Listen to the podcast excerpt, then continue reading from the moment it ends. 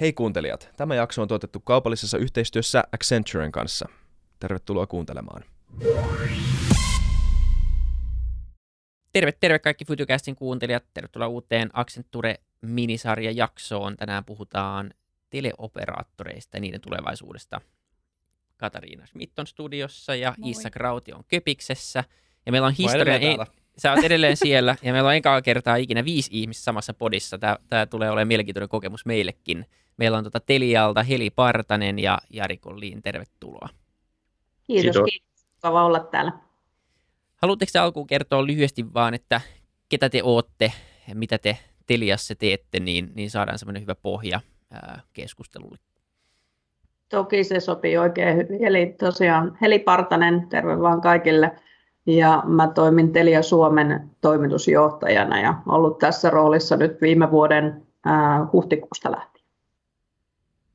Ja moi vaan kaikille. Mun nimi on Jari Kollin ja toimin Telia Suomen teknologiajohtajana. Ollut tässä roolissa nyt viisi vuotta. Just niin.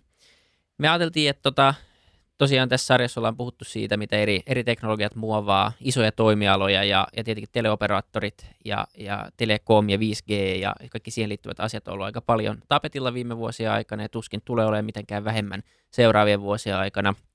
Mutta yleensä ollaan pohjustettu ennen kuin aletaan pohtimaan sen suurempia tulevaisuuden visioita, että mitä teleoperaattorin liiketoiminta on tänä päivänä ja mitä te oikeastaan tällä hetkellä teette. Kaikki tietää tietenkin, että teidän kautta pystyisi ottaa puheluita ja, ja tota surffaamaan 5G netissä, mutta se on varmaan nykyään aika paljon muutakin. No joo, kyllä se on aika paljon muutakin ja, ja jos nyt lähtee siitä, että me ollaan viimeisen oikeastaan sanotaan kolmen vuoden aikana, ainakin täällä Suomessa, Telia Suomen osalta niin muut, muututtu aika lailla erinäköiseksi operaattoriksi ja erilaiseksi yritykseksi kuin mitä me aiemmin oltiin. Eli mehän lähdettiin jo etunenässä koko konsernissakin äh, menemään tuonne mediabisneksen suuntaan. Aikanaan nostettiin ensin liikan oikeudet ja, ja sitä kautta lähdettiin tuottaa omaa sisältöä. Sitten mentiin mukaan e-sports-kuvioihin, nostettiin Assembly ja tavallaan sitä kautta lähdettiin sitten laajentaa sitä meidän tuoteportfolio tuolla, tuolla kuluttajapuolella tähän niin kuin TV- ja, ja content-puoleen. Ja samanaikaisesti sitten meidän yrityspuolella taas ollaan laajennettu ja menty mukaan enemmän tuohon niin IT- ja ICT-markkinaan ja sielläkin tehty yritysostoja viimeisten vuosien aikana. Inmix, äh, in, Inmixiä ja Nebulaa ja, ja tota, sitä, sitä puolta konsolidoitu. Eli tänä päivänä meidän tuoteportfolioon kuuluu aika lailla paljon muutakin kuin pelkät nämä yhteydet, mitkä toki on edelleen se meidän kore, mutta ollaan tosiaan mukana aktiivisesti medialiiketoiminnassa ja samoin sitten tuolla IT-liiketoiminnassa ja, ja erilaisten turvapalveluiden osalta myös tu- tuottamassa security-palveluita erilaisille yrityksille. Mun tekee mieli kysyä tyhmä kysymys. Mä, mäkin teli, mä, mä asun täällä Tanskassa ja mulla on Telia liitty, mutta mitä te niinku omistatte? Mitä mä tavallaan ostan, kun mulla on Telia? Mä en, mä en itse ihan varma. Joo. No se tietysti vähän riippuu, että meillä on eri, erilainen portfolio eri maissa. Että mä sanoisin, että Suomessa meillä on varmaan laajin portfolio kaikista näistä mm. Telia-maista niin kuin käytössämme. Ja tota, käytännössä me omistetaan tietysti ne verkot, tietoliikenneverkot, joiden mm. kautta ne kaikki, kaikki data ja, ja puhelut ja muut kulkee. Eli se on se meidän niin, kuin, niin sanottu vanha hardcore ydin, mihin, mihin se telekom-liiketoiminta on pitkälti perustunut. Mutta sitten näiden uusien liiketoiminta-alueiden osalta Suomessa niin me omistetaan tietysti TV-puolella, me omistetaan omaa sisältöä, eli sisältöoikeuksia, jota me sitten kaupallistetaan ja myydään. Ja sen lisäksi me omistetaan sitten tuolla IT-puolella tietysti niin kuin erilaisia platformeja ja erilaista osaamista, joiden kautta me tuotetaan palvelukokonaisuuksia meidän yritysasiakkaille yhdessä kumppaniverkostojen kautta. Eli, mutta että jos miettii tällaisia vanhoja, niin kuin jos miettii, että mitä assetteja mm. meillä on, Joo. niin se on hyvin pitkälti sitä niin kuin infraa, verkon infraa ja sitten tietysti noita niin kuin sisältöjä. Tässä on tota, tosi kiinnostavaa, että sä mainitsit tämän sisällön tuottamisen, koska sekin on ollut nyt maailmalla vähän tapetilla, kun tota AT&T esimerkiksi lähti nyt toiseen suuntaan ja sanoutui irti tästä sisällön tuottamisesta, eli omien, ää, oman median ää, tekemisestä, ja te olette hiljattain tota, ostanut myös ton, ton Bonnierin tuolta ää, naapurista, mikä, miten sä näet ja miten te näette, että Telian rooli on tulevaisuudessa just tähän sisällön tuotantoon nähden, koska täällähän se on toiminut ihan hyvin myös täällä meillä, mutta suuntia on nyt monia selkeästi. Joo, sillä toimialalla tapahtuu tosi paljon ja, ja tavallaan konsolidoitumista on tapahtunut sekä maailmalla tietysti näiden isojen jättien osalta, mutta sitten myös vähän niin kuin pienemmässä mittakaavassa. Ja myöskin siitä on nähty aika paljon, että telekomoperaattorit on mennyt mukaan sisältöbisnekseen sekä Euroopassa että maailmalla. Ja me nähdään se hyvin voimakkaasti, että me ei voida millään tavalla niin kuin kilpailla näiden maailman jättiläisten kanssa, on ne sitten niin kuin Netflixiä tai, tai muita isoja toimijoita, eikä me halutakaan. Heillä on oma roolinsa ja, ja he tavallaan pystyy hankkimaan sisältöjä, joihin meille ei olisi ikinä niin kuin järkevää bisnesmielessä edes lähteä mukaan.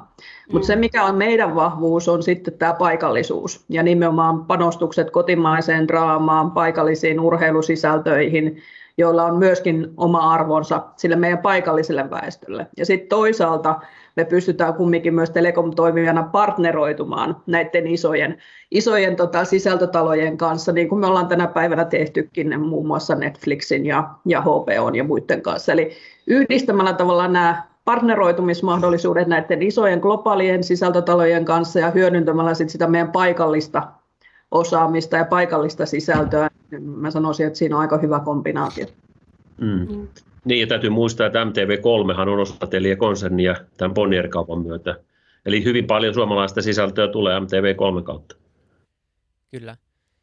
Tota, jos pohtii sitten vähän pidemmälle tulevaisuuteen, ää, ja tänne ei tarkoitus mitenkään olla provosoiva kysymys, vaan tämä on tämmöinen kuluttajan näkökulmasta, mitä miettii, miettii koko ajan, ja, ja ehkä niin tämän alkupuheenvuorojenkin perusteella, niin, niin olet tietenkin siirtymässä myös tästä pelkästä liittymämyynnistä pois, niin, niin semmoisessa niin tulevaisuuden maailmassa, nythän kaiken maailman niin wifi-projekteja, mitä kerrotaan, että on Starlink-projektia ja Facebookin jotain wifi-satelliitteja, ja, ja puhutaan siitä, että saadaan niin langaton verkko demokratisoitua ja, ja ympäri maailman niin halvaksi ja, tai niin ilmaiseksi periaatteessa.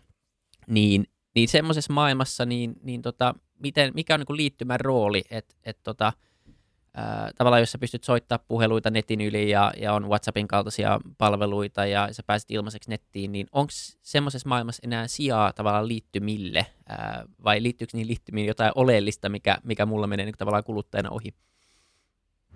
No mä voisin yrittää vastata tuohon kysymykseen. Eli nyt kun puhutaan liittymästä, niin, niin tota, sehän tarkoittaa käytännössä, että me tarjotaan niin kuin tietoliikenneyhteydet. Eli jos nyt kuluttaja tai asiakas käyttää wifiä, niin ei wifi toimi ilman sitä tietoliikenneyhteyttä, joka on siellä taustalla, joka menee siihen reitittimeen tai modeemiin, joka sitten tuo sen niin kuin langattoman yhteyden siihen kotitalouteen. Eli siellä taustalla on aina se tietoliikenneyhteys. Se voi olla mobiili, teknologialla toteutettu yhteys, niin kuin 4G tai 5G, tai sitten kuparilla tai kuidulla toteutettu kiinteä yhteys. Mutta aina se liittymä on siellä. Ja tässä on aika paljon analogiaa nyt on sähköliittymän kanssa, että et, et kuinka, kuinka moni niin kun, kuluttaja pohtii sitä, että pärjääkö enää ilman sähköä. Eli joka, jokaiseen kotitalouteen se sähköliittymä on ihan varmasti, ja sitten sitä sähköä käytetään eri käyttötarkoituksiin. Tässä on ihan samansuuntainen trendi näissä tietoliikennepalveluissa, että tietoliikennettä tarvitaan entistä enemmän. Ja kun siirrytään tämmöisiin esineiden internettiin tai kun tuotteet ja palvelut kytketään verkkoon, niin yhtäkkiä kotitaloudessa on niin kuin kymmeniä laitteita, jotka on kiinni tietoliikenneyhteyksissä. Ja, ja tota, ei, ei ne toimi, jos ei ole liittymää. Eli kyllä se liittymä on siellä aina taustalla, vaikka on kaiken muuta lisäarvopalvelua sen päälle rakennettu. Just niin. Ehkä vielä niin tarkennuksena, että, että jos joku Facebookin kaltainen toimija nyt lähtee tekemään tai tulee tämmöinen Starlink-projekti, joka ei ole niin perinteisen operaattorin rakentama, niin joutuuko nämä siis firmat kuitenkin tavallaan käyttää teidän verkkoja tai ostaa sen niin teiltä, vai onko niillä jotain muita tapoja tavallaan mennä teidän ohi? Se oli ehkä se, mikä tässä oli niin myös osittain ajatuksena siinä kysymyksessä, että onko vaarassa, että tämmöiset niin isot firmat, jotka on, on tullut monellekin toimialalle aika aggressiivisesti, niin pystyy ikään kuin horjuttamaan teleoperaattorien roolia tulevaisuudessa? No jos tätä tänä päivänä mietitään, meillähän on paljon siis net, Netflix-asiakkaita meidän yhteyksien päällä. Eli käytännössä me tarjotaan se tietoliikenneyhteys sinne kotiin ja sen päällä on sitten erilaisia palvelutarjoajia Netflix yhtenä niistä. Mutta kyllä se aina se, se tietoliikenne siellä on taustalla. Ja sitten jos mietitään villisti ideoita tulevaisuutta, että voisiko ne yhteydet ollakin tuota satelliittien kautta – suoraan tänne, tänne tota kotitalouksiin, niin se on aika pitkä tie. Ja, ja jos mm. nyt mietitään sen yhteyden luonnetta, se pitää olla tietoturvallinen, se pitää olla luotettava, eli aina, aina niin kuin käytettävissä. Ja siihen liittyy paljon myös tämmöistä niin kuin paikallista regulaatioa, jo, jo, jotka pitää ottaa huomioon. Et se, että, että, että me niin kuin siirryttäisiin tämmöiseen niin kuin ihan uuden tyyppiseen teknologiaan, niin se tulee viemään niin kuin vuosikymmeniä aikaa. Ja, ja noihin satelliitteihin sekin, että, että toki niissä, niillä perinteisimmillä pystyttäisiin rakentamaan konnektiviteettia, etenkin just vaikka Afrikassa harvaan, harvaan asutuilla alueilla, missä pystytään niin kattamaan paljon, mutta sitten kun etitään tällaisia tosi pieniä optimointeja yhteyksien nopeuksissa, niin täällä esimerkiksi kun vertaat pohjoisessa päivän tasaajan verrattuna se, se, se yhteys on hu- huonompi ja heikompi, että toki sitten kun Starlink keskittyy noihin low orbit äh, satelliitteihin ja, ja muut, muut startupit täällä muutenkin, niin, äh, niin, niin sillä pystytään ratkaisemaan sitäkin, mutta matkaa todellakin on vielä. Äh, Oletteko sa- samaa mieltä, eri mieltä? Täsmälleen samaa mieltä, että se on aika, aika pitkä tie vielä kulkea. Niin kuin mä mainitsin, niin tässä niin kuin kasvava trendi on tämä turvallisuusnäkökulma, kyber, kyberturvallisuus ja, ja kaikki siihen liittyvä data, mikä liikkuu näissä tietoliikennekaapeleissa tai radioverkon yli, niin ne pitää olla turvallisia. Ja, ja tota, sen, sen, niin kuin, sen teknologian kehittäminen tämmöisen satelliittiyhteyksien kautta on, on, on vielä varmaan oma lukunsa, että miten se ratkaistaan. Mm. Jos sitten miettii niin kun, sitä tilannetta, selvästi olette kuitenkin niin laajentanut tuoteportfolioa ja, ja niin tavoite on, on saada sitä varmaan niin isoin, yksi isompia arvoja, mitä, mitä teleoperaattorilla on, on se iso asiakaskunta, jolle voi tarjota erilaisia palveluita. Niin äh, ilman, että teidän tarvitsee paljastaa teidän niin kuin koko strategiaa kilpailijoille, niin mikä on niin kuin se suunta, että mihin, onko se, niin kuin, onko tavallaan sitä portfolion laajentamista vai mennäänkö syvemmälle niin kuin tiettyihin palveluihin, vai mikä, mikä on niin kuin Telian visio tälle niin kuin seuraaville vuosille, mitä, mitä haetaan? No kyllä mä sanoisin, että jos pysytään tässä Suomi-kontekstissa nyt tällä kertaa, niin tota, Suomessa me kaikki tiedetään, että esimerkiksi mobiilipalveluiden penetraatio on jo sillä tasolla, että siitä on aika vaikea lähteä hakemaan niin kuin ihan järkyttävää niin kuin asiakasmäärän kasvua ainakaan kuluttaja segmentissä. Että kyllä mä enemmän sanoisin, että se arvonluonti tulevaisuudessa tulee sen portfolion kautta, ristiinmyynnin kautta ja myöskin sen kautta, että miten me tuotetaan parempaa arvoa sillä teknologian kehittymisellä sit meidän asiakkaille, vaikka 5G myötä kuluttajille. Et, et kyllähän me niin kuin nähdään, että selkeästi 5G myötä niin siinä on tietty hintapreemio siitä, että se, se yhteys on nopeampi ja se on taatumpi asiakkaalle, joka taas sitten takaa sen paremman niin kuin käyttökokemuksen siellä kotona esimerkiksi. Eli, eli se on vähän sekä, että, että toisaalta niin sen portfolion laajentamisen kautta meillä on mahdollisuuksia tehdä enemmän tätä ristiinmyyntiä ja tavallaan kasvattaa omaa osuuttamme siitä asiakkaan lompakosta ja sitten toisaalta taas, että mitä se teknologian modernisoinnin ja kehittymisen myötä pystytään tuottamaan lisää lisäarvoa meidän asiakkaille sillä nykyisellä tuoteportfolioalueella, niin ne on ne kaksi elementtiä. Jari, voisit sä kertoa niin kuin ihan melkein jopa atomitasolla, mitä 5G on? Siis ihan niin kuin nuts and bolts, mikä on 5G? Oh my god. Aloitettiin helpolla. Mä Pandoran lipas. Joo. No siis 5G on uusin äh, mobiiliverkkoteknologia, joka tulee nyt kovaa vauhtia maailmalla. Ja Suomi täytyy sanoa on eturintamassa niin kuin Euroopan mittakaavassa, mutta suhteessa niin kuin Aasiaan tai USA, niin Suomi, Suomi ei ole edelläkävijä siinä nopeudessa. Eli tämä niin kuin mobiiliteknologia, joka, joka sai alkunsa NMTstä, niin kuin hyvin varmaan osa teistä muistaa, täällä Skandinaavissa oli NMT-puhelimet ensin. Sitten tuli GSM, joka oli tämä kakkosgeneraation mobiiliteknologia, joka oli täysin digitaalinen. Siitähän tuli sitten tämmöinen globaali standardi. Silloin Eurooppa ja erityisesti Pohjoismaat, Suomi, Ruotsi oli, oli niin kuin eturintamassa sen teknologian hyödyntämisessä. Sitten ollaan 3G, 4G kautta nyt tultu 5G, eli siinä mielessä tämä on niin kuin jatkumoa, tämmöinen globaali matkapuhelin standardi, ja nyt 5G suhteessa aikaisempiin teknologioihin tuo aika lailla uusia kyvykkyyksiä. Eli nyt tällä hetkellä me nautitaan jo siitä Suomessa, että meillä on yli gigabittiä, gigabittiä per sekunti meneviä nopeuksia asiakkaille. Eli nopeudet alkaa olla jo sitä luokkaa, että, että ne vastaa jo lähes niin kuin kuitu, valokuituyhteyksiä. Ja, ja esimerkiksi Telian verkossa me ollaan, me ollaan tota, päästy jopa yli 4 gigabittiä sekun, sekunnissa oleviin nopeuksiin. Nämä on aika huikeita jo nämä nopeudet. Mutta sitten kun me kehitetään 5G eteenpäin, niin kohta me tullaan näkemään uusia sovelluksia, jotka pohjautuu siihen, että 5G tarjoaa myös tämmöistä lyhyen latenssin, lyhyen verkon viiven palveluja, joka mahdollistaa robotiikkaa, automaatiota ihan eri tavalla.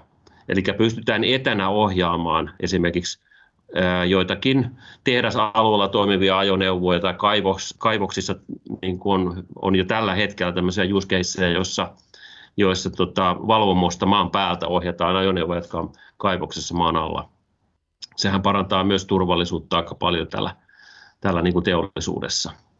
No sitten tulee uuden tyyppisiä kyvykkyyksiä muun muassa siihen, miten sitä verkkokapasiteettia jaetaan eri asiakastarpeisiin. Hyvä esimerkki esimerkiksi e-sport-pelaajat kotitalouksissa vaatii vähän enemmän sitä kaistaa ja nopeutta ja lyhyttä viivettä kuin taas normaali niin kuin internetin käyttäjä. Ja tämän tyyppisiä palveluita tullaan näkemään. Ja, ja sitten tulee ihan uuden tyyppisiä varmaan päätelaitteita tässä lähivuosina, joista, joista tullaan varmaan ensimmäisiä näkemään jo tämän vuoden joulumyynnissä, mä veikkaan. Viimeistään vuoden päästä me tullaan näkemään uuden tyyppisiä päätelaitteita. Ja ne ei välttämättä ole enää tämmöisiä perinteisiä puhelimia. Ne voi olla älykelloja, älyvaatteita, älylaseja tyyliin. Ja, ja se, kun se tapahtuu, niin mä uskon, että tästä tulee tapahtuu iso, iso murros, että miten näitä 5G-teknologioita hyödynnetään ihan kuluttajan arjessa ja, ja myös teollisuudessa ja yritysmaailmassa. Mutta kaikkihan puhuu siitä tänä päivänä, että tämä, tämä 5G niin kuin mullistaa ensisijaisesti niin kuin yritysmaailmaa ja teollisuuden toimintaa, ja sitä kautta se lähtee sitten niin kuin leviään enemmän tähän kuluttajamaailmaan. Ja näitä tämmöisiä 5G-pilotteja, kokeiluja mä olen tehty useiden suomalaisten yritysten kanssa ja, ja näyttää erittäin lupavalta. Esimerkiksi tehdasalueella pystytään siirtymään ihan uuden tyyppisiin ratkaisuihin, kun se langaton verkko korvaa kaikki kiinteät yhteydet. Mm. Ei tarvitse aina vetää piuhoja uusiksi niin sanotusti. Nimenomaan. Ja se työ huimaa etua muun muassa siihen, että miten tehdasalueella ajoneuvot kulkee tai miten jotain turvallisuusasioita hoidetaan, hoidetaan tuommoisessa paperitehdasyympäristössä esimerkiksi. Just niin. Ja toi on, toi on mielenkiintoinen, koska siitähän puhutaan, niin kuin, että 5G mullistaa maailmaa, ja sitten niin kuluttajana tässä nyt ollut silleen, että niin, että miten mukaan, että no joo, mulla on vähän nopeampi netti, mutta on se nyt tarpeeksi nopea ollut periaatteessa niin kuin Facebookin surffaamiseen aikaisemmin, mutta mut se on varmaan just tuosta syystä, että se, se on lähtenyt sieltä teollisuudesta ja, ja sitä kautta tulee kantautua. Mä just jonkun artikkelin, missä spekuloitiin niin kuin Applen tulevaisuutta ja mitä ne tulee tekemään ja katsotaan, että pitääkö se paikkaansa vai ei, mutta mut siellä oli just näitä päätelaitevisioita ja siitä, miten koko maailma on, on yhteyksissä – toisiinsa ja, ja ne tuo sen oman autonsa siihen ja, ja sä pystyt periaatteessa muovaa niin kuin fyysistä maailmaa reaaliajassa niin kuin digitaalisuuden kautta ja sulle tulee VR-lasit ja kaikki. Ja, ja kun mä luin sen, mä olisin, että okei, että tulevaisuus periaatteessa täällä, että kaikki tuo teknologia löytyy ja, ja toi ei ole niin kuin hirveän mahdoton nähdä ja sit, varmaan niin kuin ymmärtää, että miksi, miksi toi onkin niin iso mullistus. Ja, ja tota, koska paljon puhutaan nimenomaan niin kuin IoTstä, eli siitä, että saadaan niin kuin pikkuhiljaa enemmän ja enemmän laitteita kytkettyä ja, ja tota, 5G on varmaan siinä se isoin, iso yksittäinen mahdollistaja. Ja Kyllä. Ja tähän on ihan pakko nyt sanoa, kun nyt kun me ollaan tästä koronan myötä opittu tämmöiseen etätyöskentelyyn, että aika, aika monet näistä tämän päivän palaverista pidetään etänä. Mm. Ja, ja se on mun mielestä niin kuin, äh, tavallaan ensimmäinen vaihe siihen, että me voidaan tulevaisuudessa myös tehdä erilaisia toimenpiteitä etänä. Otan nyt esimerkiksi vaikka lääkäripalvelut, jossa joissa tota, tämmöinen etäyhteys voi näytellä tulevaisuudessa isokin roolia. Ja siihen kun yhdistetään tämän lähes reaaliaikaisen verkon, siis viivettömän verkon ominaisuudet, niin tullaan aina, aivan uuden tyyppisiin niin mahdollisuuksiin, mitä esimerkiksi terveydenhuollossa voidaan tehdä verkon yli. Eli ei tarvi aina olla se huippuasiantuntija fyysisesti samassa paikassa, vaan se voi tapahtua niin kuin verkon yli se palvelu. Tota, nyt ollaan puhuttu paljon näistä erilaisista toimialoista ja, ja miten 5G auttaa niitä, mutta totta kai että tähän varmaan tarvitaan myös ekosysteemi, joka mahdollistaa niiden yhdessä toimimisen ja että ne keskustelee ne terveydenalan laitteet sitten mahdollisesti niin kuin muiden laitteiden kanssa. Miten te näette, että Telian rooli, millainen se on tässä ekosysteemissä nyt ja tulevaisuudessa? Haluatko Jari jatkaa tästä? Joo, mä itse asiassa voisin kertoa, siis silloin kun me lähdettiin tuota 5G-teknologiaa Suomessa ottaa käyttöön, siis 2018 oli se vuosi, kun Suomessa huutokaupattiin 3,5 GHz taajuudet, joka on niin kuin tämä sanotaan 5G-lähtölaukaus Suomessa, niin meillä oli tämmöinen 5G Finland-verkosto, Telian fasilitoima verkosto, jossa oli useita kymmeniä suomalaisia yhtiöitä. Ja me sitä verkostoa ollaan pyöritetty näihin päiviin asti. Ja ajatuksena oli nimenomaan yhdessä eri toimijoiden, startuppien, isompien teollisuusyritysten, erilaisten julkishallinnon palvelutarjoajien kanssa miettiä, että mihin niitä use caseja 5 voidaan hyödyntää tai mihin 5 voidaan hyödyntää. Ja me, me rakennettiin erityyppisiä demoja, pilotteja, use näiden meidän kumppaneiden kanssa. Ja osa niistä on nyt selvästi saanut niin kuin tuulta siipien alle ja, ja jatkuu. Teollisuudessa on jo isoja, isoja tota, julkistuksia tehty 5G ympärillä, jotka on per, periaatteessa ni, niistä peruja, mitä silloin tehtiin. Et kyllä me ollaan niin kuin haluttu alusta lähtien ottaa aktiivinen rooli tässä, tässä niin kuin 5G-teknologian kehittämisessä ja ihan varmasti tullaan sitä roolia myös jatkossa ottaa. Niin kuinka tiivistä se, se on tavallaan, jos miettii niin kuin jotain näitä isoja firmoja, jotka tekee niitä kokemuksia ja sitä niin kuin käyttöliittymää meille, vaikka Apple ja Google ja niin sitä kautta niin kuin Androidi, mitä on, mikä on se, mitä me nähdään kuitenkin. Mehän ei pystytä koskettamaan niin tietoverkkoa. Se on aika abstrakti asia loppupeleissä. Niin kuinka tiivistä se yhteistyö on niin kuin esimerkiksi operaattorin ja Applen kaltaisen firman välillä?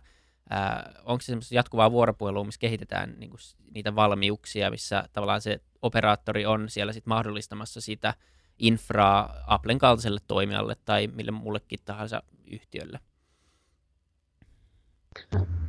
Mä voin ehkä niin yleisesti todeta, että, että kyllä siis tätähän tapahtuu tämä yhteistyötä niin kuin monella tasolla, että sitä tapahtuu täällä lokaalisti, mitä Jari kävi läpi, mutta yhtä lailla sitten tietysti näiden globaaleiden niin pelureiden kanssa. Että kyllä me nähtiin silloin aikanaan, kun 4G tuli, ja oikeastaan se suurin niin kuin, muutos ja mullistus tapahtui kuluttajille siinä vaiheessa, kun tuli se applikaatio niin kehitys tuli sille tasolle, että se rupesi niin kuin näkymään erilaisena palvelutarjoamana ja sitten myös, että, että älylaitteet, niin kuin puhelimet ja muut kehittyi kosketusnäytöllisesti, jolloin se käyttökokemus oli tavallaan se, mikä sitten mahdollisti niiden applikaatioiden käytön ja sitä kautta se näkyy taas sitten hirveänä datan määrän kasvuna meidän niin kuin verkoissa ja 4G-verkossa.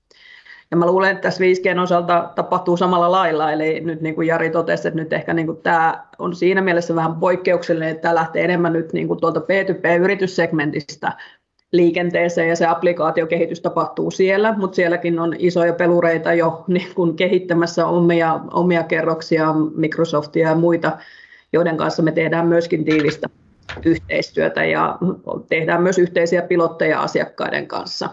Ja sitten taas ehkä niin kuin täällä niin kuin päätelaitepuolella on ne sitten Applea tai, tai muita niin kuin puhelinlaitevalmistajia tai laitevalmistajia, niin heillä on sitten taas omat tietenkin niin kuin kehitys, kehitysyksikkönsä, jotka sitten pitkälti testaa yhdessä operaattoreiden kanssa, että miten ne palvelut sitten toimii siellä verkossa. Ja tietysti siinä sitten kaikki nämä niin kuin standardoinnit on tärkeää, että meillä on olemassa olevat globaalit standardit, jonka pohjalta niitä voidaan niitä palveluita kehittää ja päätelaitteita kehittää. Että, että siinä on sitten, siinä on sitten niin globaalia yhteistyötä toki eri, eri operaattoreiden ja palvelu, päätelaitevalmistajien välillä. Mm, kyllä. Ja aina kun tulee uutta teknologiaa, niin meillä on näiden isojen laitetoimittajien kanssa tietenkin tämmöiset projektit ja testi, testilaboratoriot, jos me testataan, että miten se toimii meidän verkossa ja me kehitetään niitä, niitä tota rajapintoja yhdessä. Se on ihan selvä. Ja sitten kun tulee tämmöisiä uusia tuoteinnovaatioita, niin osassa niistä me ollaan mukana, osasta ei, ja, ja tota, ne on tietenkin aika salaisia juttuja, sit, jos me ollaan niin aktiivisesti mukana niissä.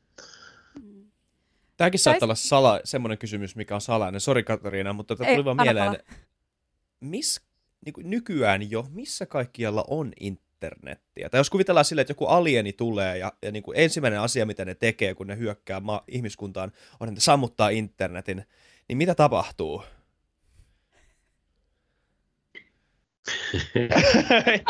Tämä ei ollut kysymys Back to the basics. niin. Mutta Mut kyllä, kyllä tänä päivänä niin, niin. sano vain. Niin, yhteiskuntahan pyörii aika pitkälle jo tietoverkkojen päällä. Et jos nyt internetia ajatellaan niin kuin tietoverkkoina ja kaikki palveluja, mitä sen päälle on rakentunut, niin täytyy sanoa, että aika moni liiketoiminta lamaantuu. Ihan lähtien niin kuin pankkisektorista tai meidän, meidän toimiala lamaantuu ja, ja, ja tota, terveydenhuollossa nähdään ihan valtavia ongelmia. Eli kyllä, kyllä mä sanoin, että tietoliikenneyhteydet alkaa olla lähes yhtä kriittisiä kuin sähkö.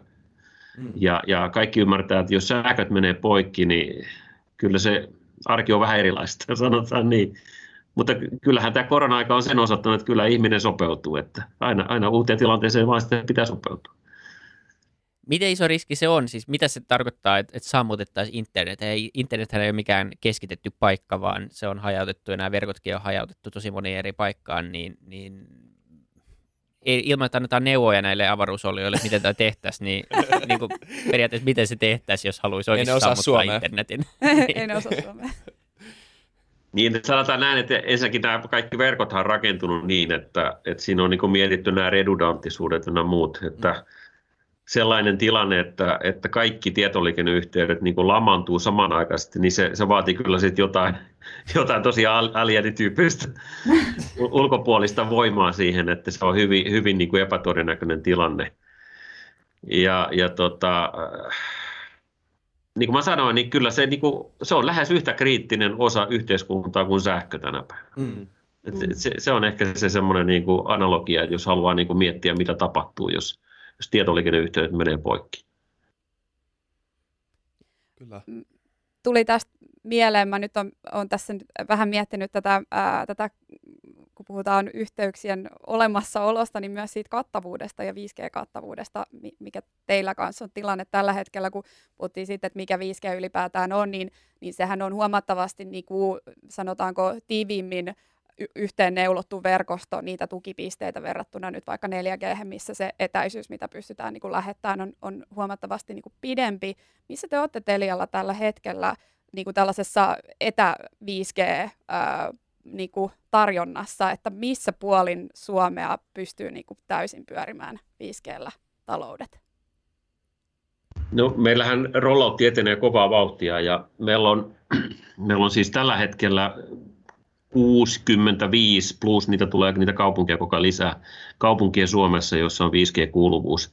Ja me tehdään se nyt se, se 5G-rakentaminen sillä tavalla, että me ei rakenneta niin kuin pistemäistä yksittäisiä tukiasemia ja sitten me sanotaan, että meillä on sata kaupunkia, vaan me rakennetaan niin kuin kaupungin osa, kaupungin ää, ää, alue tavallaan klusterina kerralla kuntoon. Et kun se on valmis, niin siellä se kuuluvuus sitten on ja pysyy hyvänä. Ja samalla kun me tehdään tätä 5G-rakentamista, niin me myös sitten modernisoidaan meidän olemassa olevia 4G-tukiasemia, eli koko, koko tukiaseman saitti tavallaan modernisoidaan tähän uuden tekniikan vaatimiin muutoksiin. Ja tota, meillä on tämmöinen viiden vuoden rolloutti-ohjelma, viisi vuotta nyt kuulostaa ehkä vähän pitkältä, mutta sanotaan, että me, me, me niin tämän pitkän rollouttiohjelman myötä me tullaan modernisoimaan kaikki meidän tukiasemasaitit Suomessa ja mehän puhutaan siis niin kuin luokkaa tuhansista mm.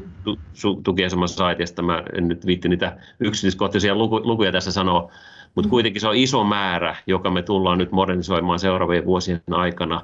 Ja mehän ollaan valittu kumppaniksi Nokia, että me tehdään tätä Nokian kanssa yhdessä – ja, ja tota, meillä on tässä meidän matkapuhelinverkossa on niin, että meillä on niin sanottu Telian oma verkkoalue, joka on tämä alue, missä, missä niin kuin valtaosa Suomen väestöä asuu, eli läntinen ja etelä-Suomi. Ja sitten me ollaan DNAn kanssa tehty yhteisyritys yhteisverkosta, joka on sitten Itä- ja Pohjois-Suomi. Ja nämä molemmat verkot tulee olemaan siis Nokian teknologiaa.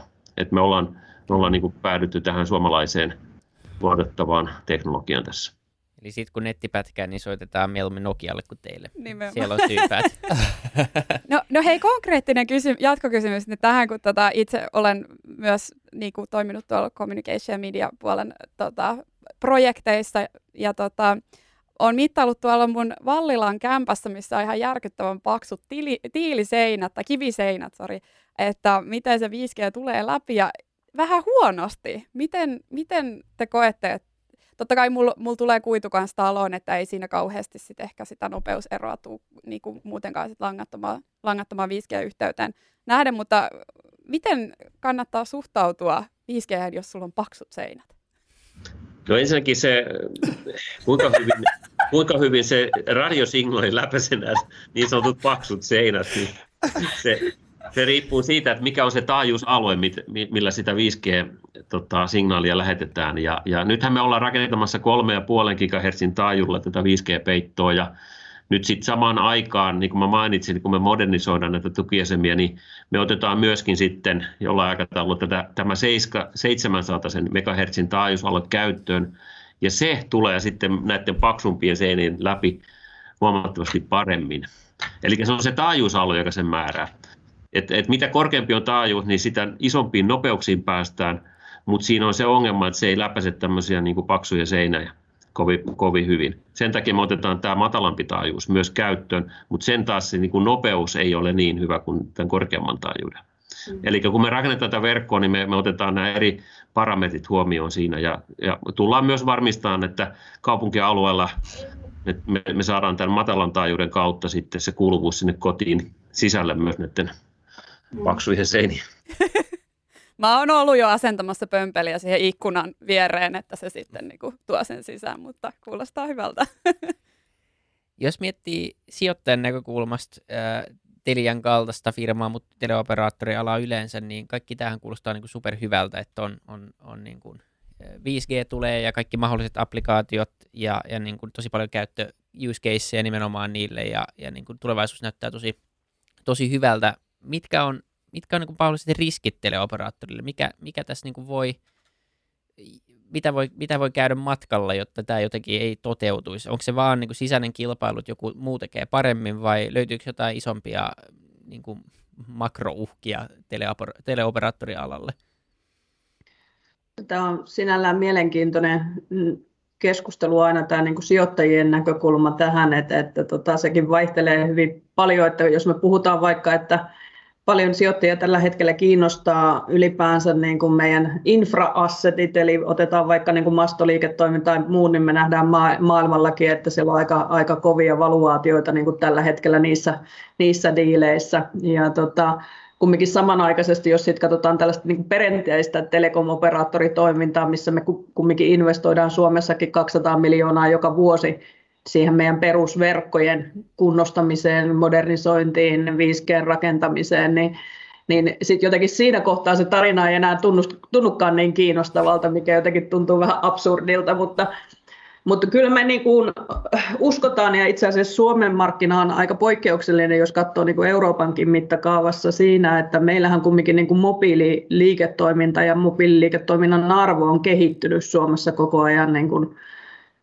parempaan suuntaan, eli kasvaa, kun se ei ole taas näin muualla maailmassa. Eli tota, mä sanoisin, että Suomen markkinat on erittäin kilpailut, mutta siinä mielessä terveet, että me pystytään myös sen arvon kasvamisen kautta varmistamaan se, että me pystytään investoimaan niihin hyviin verkkoihin ja hyviin yhteyksiin. Ja se kyllä näkyy sitten ihan tuonne suomalaiselle käyttäjälle, että ei tarvitse mennä kuin tuonne naapurimaahan Ruotsiin ja, ja yrittää siellä niin kuin maaseudulla käyttää edes 4G-verkkoa, niin kyllä se käyttökokemus on aika erilainen kuin täällä Suomessa. Että, et, et Suomessa niin kuin, se on se perusedellytys, että me pystytään totta kai myös saamaan siitä niin kuin kannattavaa liiketoimintaa itsellemme, jotta me voidaan investoida ja jotta me voidaan tuottaa sinne hyvät yhteydet koko Suomeen. Joo, pakko sanoa, ei ole tarkoitus kuulostaa liikaa perseenuolialta tässä, mutta siis niin kuin oikeasti mä oon tota, ollut täällä Tanskassa ja puhunut eurooppalaisille kavereille ja, ja siis suomalainen käyttöliittymäkokemus heidän korviin kuulostaa ihan niin kuin, ihan erilaiselta. Kuulostaa, joo, siis, eli siis todella pakko sanoa, että tosi jees. Mm. Ja siinä mielessä, jos sitä voi mittaroida niin kuin monella näkökulmalla, mutta jos ajatellaan, että meillä kumminkin enemmän tai vähemmän on standardi, tällainen niin kuin unlimited data, malli, jossa käytännössä ei ole rajoitettu sitä datan käyttöä, vaan se enemmän perustuu tähän niin kuin nopeuteen, sen mm. niin kuin mikä ei ole ehkä se normikäytäntö maailmalla, niin, niin huomioiden se, niin suomalaiset käyttäjät saa kyllä niin kuin mobiilidataa ainakin erittäin halpaan niin kuin gigabittihintaan mm. tällä Kyllä, kyllä. Ja Suomessahan on niinku ihan maailmankin niinku tasolla tosi todella korkea verkon käyttöaste ja internetin niinku käyttöaste. Keskimäärin jokainen suomalainen käyttää noin kaksi gigaa päivässä. Mm, mikä on niinku huomattavan kallista ulkomailla Vielä kun Apple tajuisi, että, että täällä on oikeasti tota, kova verkkopenetraatioaste, että pystyisi lataamaan päivitykset ilman, että tarvitsee olla puhelin wifissä kiinni. Niin, se olisi hirmu kiva. Niin, niin, tota, hei, tämä on 100 megaa, että älä, älä tämä maksaa älä sulle. Älä, älä, sillä, että hei. Telia hoitaa. Joo, mä katson Netflixiä mun kännykällä, että come on. niin. Hei, tota, nyt puhuttiin vähän tuosta tulevaisuudesta, tulevaisuuden haasteista myös tota, ää, Telialle. Sitten jos mä hyppään tässä niin kuin 3G, 4G, 5G keskustelussa tulevaisuuteen, mitä 6G tarkoittaa ja onko sitä olemassa jo? Puhutaanko siitä? Puhutaan siis, kyllähän yliopistomaailmassa tehdään aktiivisesti jo tutkimusta, että mitä 6G mahdollistaa. Oulu, Oulun yliopistohan on, on maailmallakin tämmöinen edelläkävijä yliopisto tässä 6G-tutkimuksessa, että kyllä siellä ihan aidosti on jo hankkeita, ihan konkreettisiakin hankkeita sen 6G-standardoinnin ympärillä – Mä uskon, että 6G tuo mukanaan entistä enemmän tämmöistä reunalaskenta-tyyppistä logiikkaa. Se, sehän nyt mahdollistuu tämän 5G myötä, mutta se, se reunalaskenta tulee vielä voimakkaammin mukaan siinä 6G-teknologiassa ja se mahdollistaa sen, että, että tota, sitä laskentaa ja kaikkea sitä analytiikkaa, mitä asiakkaat päivittäin tulee tulevaisuudessa tarvitsee matkustaessa paikasta A paikkaan B tai tai tekemässä töitä tai ruokaa kotona, mitä tahansa, niin, niin sitä älykkyyttä, tekoälyä ja, ja tämmöistä niin kuin automaatiota, helpot, automaatiota lisääviä, helpottavia palveluita tulee ihan varmasti lisää. Ja, ja tota, voi hyvin olla, että 6G myötä myös tämä tietoliikenne integroituu ei pelkästään vaatteisiin, vaan jopa tänne ihon alle, niin sanotusti. Oi, sitä odotellessa. Pistäkää, pistäkää chippi. Nanobotit. It's, mitä, it's tota, mikä, mikä sun mielestä on se aikaväli tai semmoinen realistinen aikaväli, mitä katsotaan sen suhteen? 6G esimerkiksi käyttöönotossa.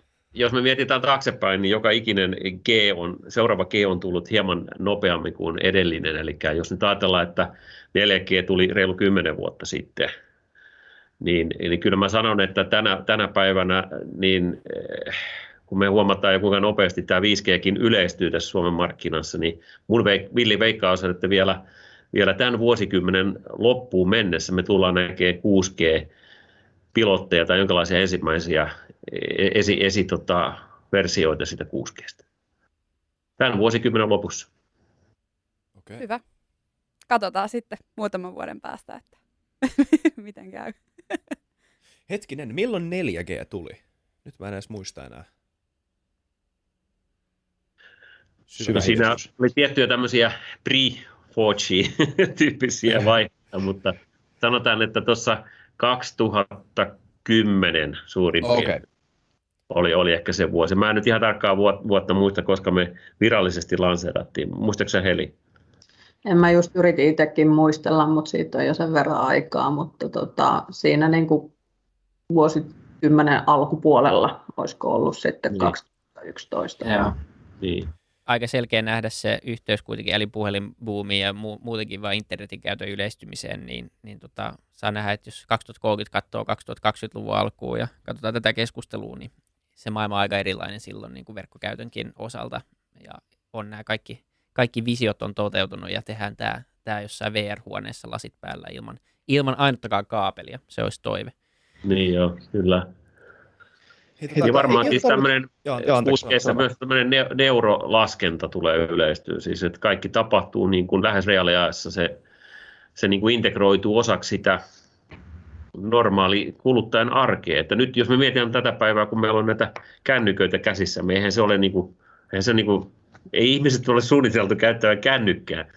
Et se, se varmaan se päätelaitekehitys tulee entistä lähemmäs sitä ihmisen normaalia niin kuin käyttäytymistä ja, ja osaksi sitä, sitä ihmisen niin kuin fysiikkaa, sanotaan näin. Niin, eli siis lähemmäs tota ihoa ja ihon alle. Ja tästä piti tulla, ei ole tarkoitus kysyä tota ärsyttävää kysymystä, mutta koska me, mekin vähän naureskeltiin tuossa ihon alle ja, ja 5G ja, ja Bill Gates lukee sun ajatuksia ja näin, niin miten nämä kaikki niin tämmöiset tavallaan suurelle, suurimmalle osalle läppiä juttuja, mutta kuitenkin osalle porukasta niin kuin ihan todellisia niin kuin salaliittoteorioita, niin miten tämä käytännössä näkyy teidän duunissa? Joudutteko te miettimään tätä konkreettisilla tavoilla? Öö, koska niin, No, et, kyllä mä ehkä vähän viitaten siihen, mitä Jari puhui jo aiemmin tuossa, kun aloitettiin tämä keskustelu, että tota, kyllähän niin kuin ylipäänsä tällaiset niin kuin tietoturvaan liittyvät asiat on korostunut jo nyt merkittävästi mm-hmm. ja, ja siihen liittyvät riskit myös niin kuin mm-hmm. on korostunut tässä niin kuin meidänkin ympäristössä viime vuosien aikana ja tulee edelleen korostumaan. Et mitä enemmän tämä niin kuin globalisoituu, mitä enemmän mennään erilaisiin niin kuin reaaliaikaisiin palveluihin, hyvin ehkä niin kuin henkilöön kohdistaviin palveluihin ja datan keräämiseen ja muuhun, niin kyllähän tämä tulee olemaan aika kompleksinen kenttä myös niin kuin hallinnoida, minkälaiset regulaatiot sitten toimii siinä ympäristössä – minkälaiset oikeudet ihmisillä itsellään on säädellä sitä, että mitä dataa heistä liikkuu missäkin ja, ja kuka sen datan omistaa. Niin varmaan tämän tyyppisiin keskusteluihin tullaan ja se tulee olemaan kyllä niin kuin todella mielenkiintoinen ihan niin kuin globaalistikin nähdä, että mihin mm. suuntaan tämä keskustelu. Nythän se on alkanut se keskustelu, mutta se on kyllä vielä erittäin hajanainen se kenttä. Että tota, se, se tulee olemaan kyllä selkeästi semmoinen osa-alue, missä mekin ollaan koko ajan aktiivisesti kuulolla ja osallistutaan, mutta, mutta sen niin kuin vaikuttavuus tulee olemaan ihan eri taso kuin eteenpäin mennä. Mm. Joo, data on kyllä yksi, yksi arvokkaimpia assetteja yrityksille ja myös yksilöille tuota, niin tällä hetkellä kuin tulevaisuudessakin. Ähm, Saanko mä esittää yhden peliaiheisen kysymyksen, kun se on alue, joka on lähellä mun sydäntä ja te, te myös aktiivisesti toimitte tuolla esports-alueella ja muutenkin. Tota, tot, 5G puhutaan paljon myös tämän pilvipelaamisen mahdollistajana ja, ja tota, just sen latenssin ää, lyhentäjänä, niin tota, ot, mikä teidän keskustelu on tällä hetkellä nyt vaikka pilvipelaamiseen liittyen ja kuulijoille siis lyhyt alustus, että ää, se on tosiaan, että, se, että pelit ei pyöri siinä sun omalla koneella tai puhelimessa, vaan, vaan tota pilvessä jossain serverillä, joka sitten lähettää sitä kuvaa ja komentoja sun oma, omaan laitteeseen, että sä voisit periaatteessa pelata vaikka niin kuin, World of Warcraftia sun, sun tota MacBook Airilla, joka ei ennen ollut mahdollista. Missä mennään? Mä en tiedä, Jari voi ehkä komppaa, mutta tämä on lähellä munkin sydäntä. Entinen hallituksen puheenjohtaja Assemblyllä. Niin... Ei, mahtavaa!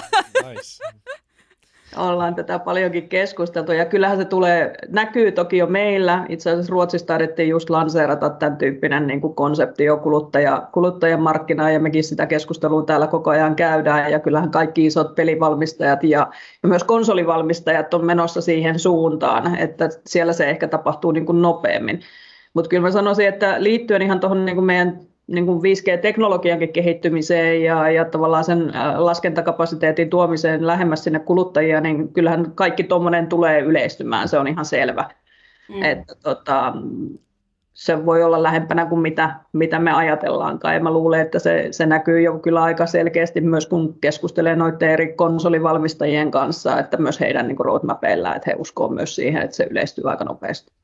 Niin, ja musta tuntuu, että se prosessi on hirveän, hirveän käsi kädessä nyt tämän 5G-teknologian niin kuin yleistymisen kanssa, ja kyllä niillä alueilla, missä se, missä se etenee nopeasti, niin siellä myös tota, niin telkot kuin peliyrityksetkin niin kuin puskee vahvasti eteenpäin. Ja sitten se riittyy totta kai sitten tuohon VR-elämä, maailma, IoT-ympäristöön. Juurikin näin. Joo. Joo, mä olin just sanomassa sitä, että, että siihen liittyy just tämä verkon viive-asia, se on tosi tärkeä tietenkin esport-pelaajille. Ja toinen on just sitten nämä erilaiset niin kuin VR, AR-tyyppiset lasit, mitkä ikinä sitten tulevaisuudessa tulee olemaan, että kun, kun tavallaan tämä maailma on ihan teknologian mielessä jo saatavilla, niin tämä voi hyvinkin nopeasti tämä muuttua, tämä pelaaminen. Mm.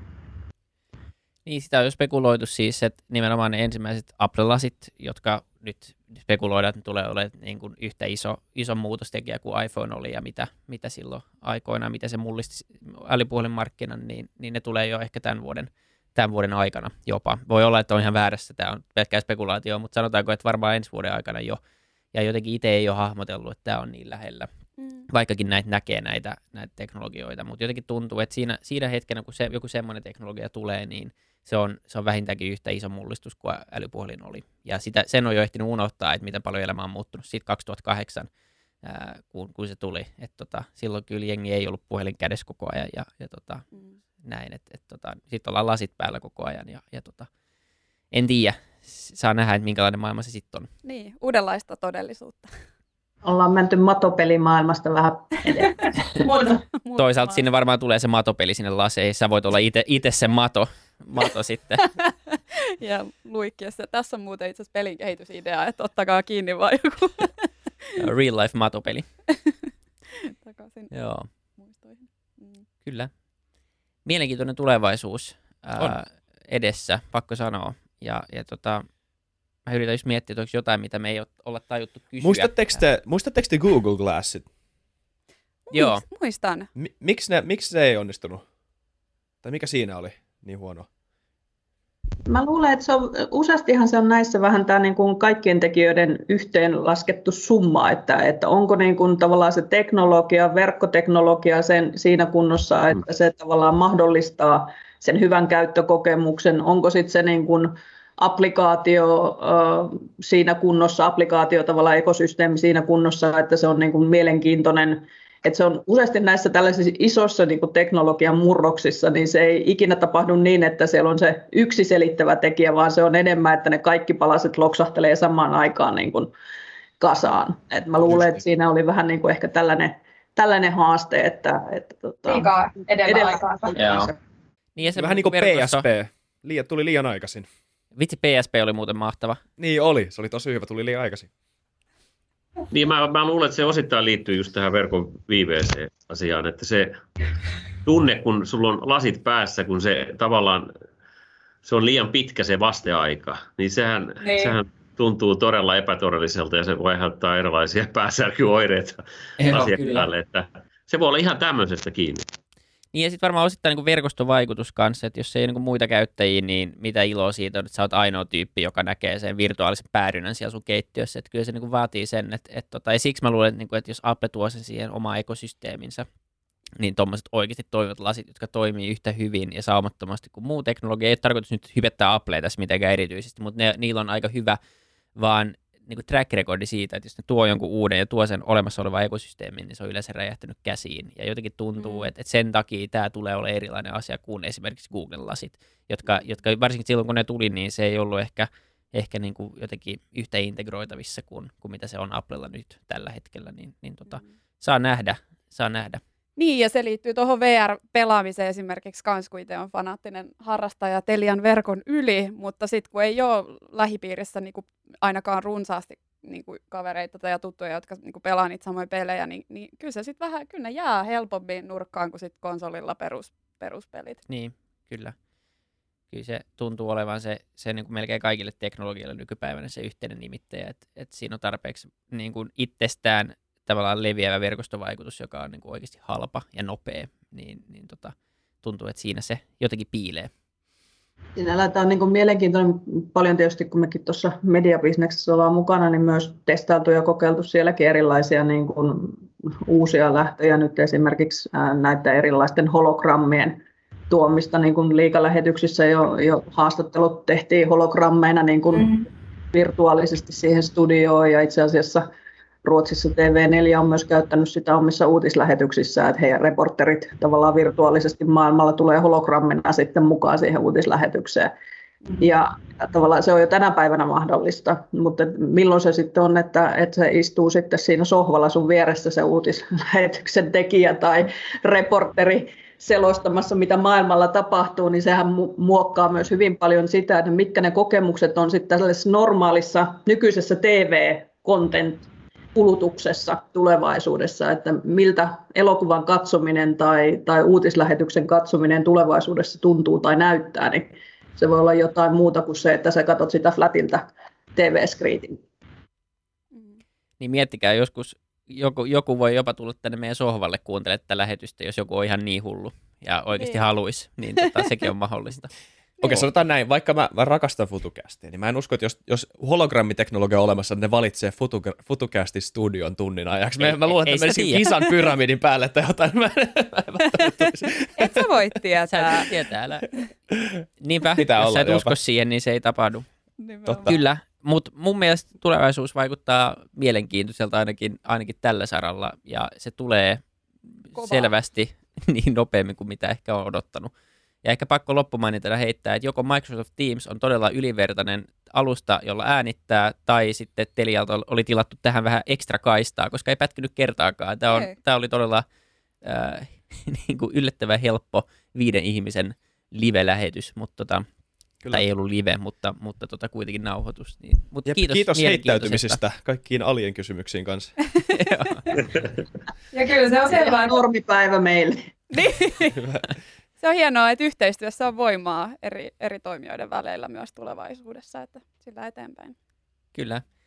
Mutta joo, kiitos, kiitos teille paljon vierailusta. Kiitos, Kiitos. paljon.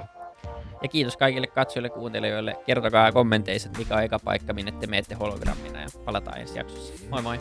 Moi moi. Stay safe. Moikka!